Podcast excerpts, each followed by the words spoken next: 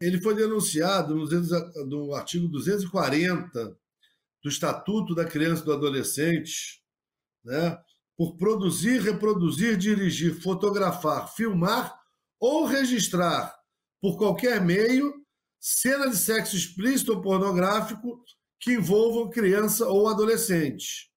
Então, ele está incidindo na conduta de ter produzido ou filmado a cena que foi trazida aos autos do inquérito. E aí está incidindo no crime do artigo 240, cuja pena varia de 4 a 8 anos de reclusão e multa. Na verdade, o ato em si, ele não seria punível na medida que a menina já tem 15 anos, né?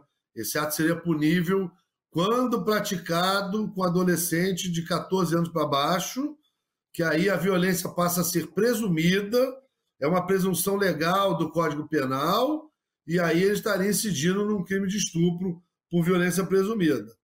Entendo-se do sexo praticado com menor de 15, com um adolescente de 15 anos, ele não incidiria nessa conduta do estupro por violência presumida. Mas o fato dele ter gravado essa cena de sexo, por si só, é punível pelo Estatuto da Criança e do Adolescente, nesse artigo 240, que prevê as condutas de produzir, reproduzir, dirigir, fotografar, filmar ou registrar, por qualquer meio, cena de sexo explícito ou pornográfico com criança ou adolescente. E aí não há, digamos assim, nenhum impeditivo do adolescente ser menor de 14. E aí, no caso do ECA, o adolescente, tendo sido filmado, aquele que filmou, produziu, reproduziu, dirigiu ou fotografou, está incidindo na conduta do artigo 240 da Lei 8.069, de 13 de julho de 1990. A Promotoria de Justiça, ela se atém aos autos do processo, no caso, aos autos do inquérito policial. Então, eu não tenho nenhuma relação com outras investigações em relação ao vereador Gabriel, eu sequer o conheço pessoalmente. O Ministério Público aqui, ele se atém à investigação policial e ao que consta aos autos do inquérito policial.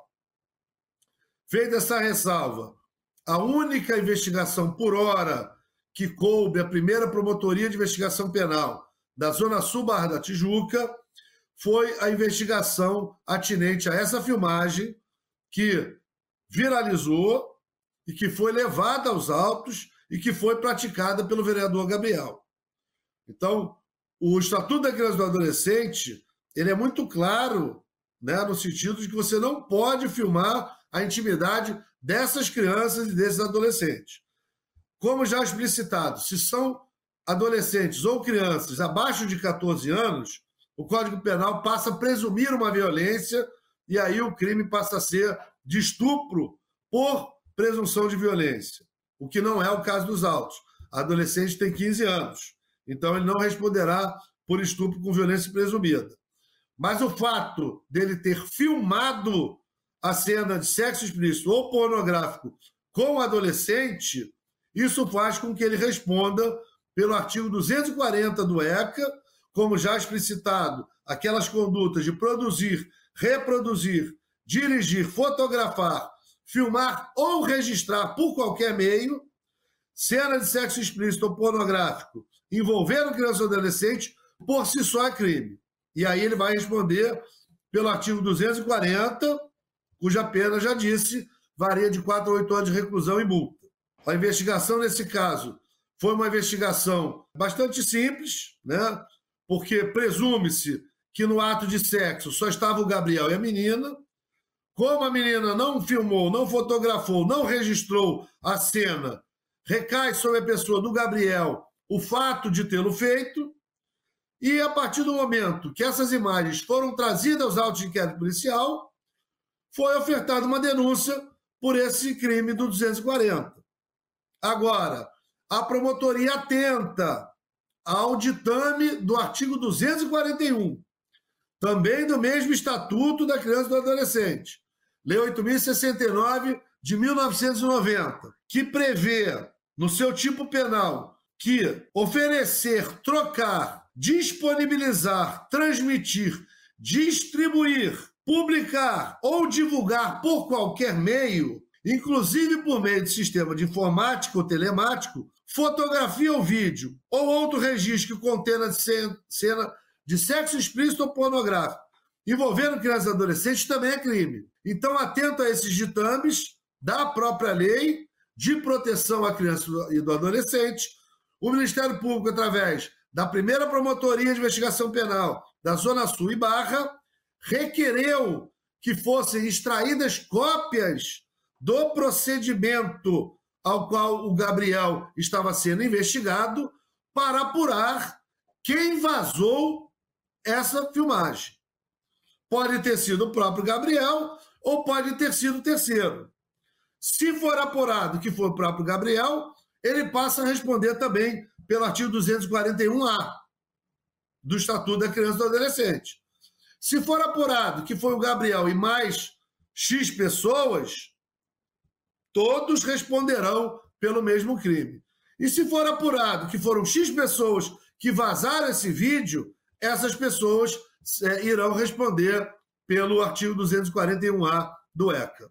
É importante esclarecer ao grande público que aqui nós temos duas condutas que são, de alguma forma, apartadas, né? A primeira conduta é a conduta de filmar, registrar. O que está sendo imputado, conduta esta que está sendo imputada ao vereador Gabriel. A segunda conduta punível, no caso, seria a conduta de divulgar. Eu estou sendo, né, existem vários tipos penais, eu estou sintetizando num tipo de divulgação do vídeo. Quem divulgou esse vídeo? Se foi o X pessoas, através de uma autorização do Gabriel, ou se o Gabriel não sabia, foram só X pessoas. Então, a gente vai apurar as responsabilidades, né, para que a primeira promotoria possa oferecer nova denúncia contra o próprio vereador ou contra interpostas pessoas. A promotoria, né, Zona Sul Barra, ela pega uma área territorial que vai do Maitá, ali próximo ao Corpo dos Bombeiros, até o final de Barra de Guaratiba. Então, tudo o que ocorre nesta área que não seja de atribuição das delegacias especializadas, né, tirando algumas especializadas que está no guarda-chuva da promotoria Zona Sul Barra, fica a encargo da primeira e da segunda promotorias. No caso, houve uma distribuição do inquérito e ele caiu com a primeira promotoria, da qual eu sou titular. Então, competiu a mim, né, a análise de todo o acervo probatório produzido nos autos de inquérito policial e, a partir dali, formando uma opinio delite, como se fala no jargão jurídico, formando a opinião, né, quanto ao oferecimento da denúncia, que a promotoria optou por oferecer essa denúncia, tendo em vista que haviam provas substanciais de autoria e foi verificado também a existência material do cometimento do delito.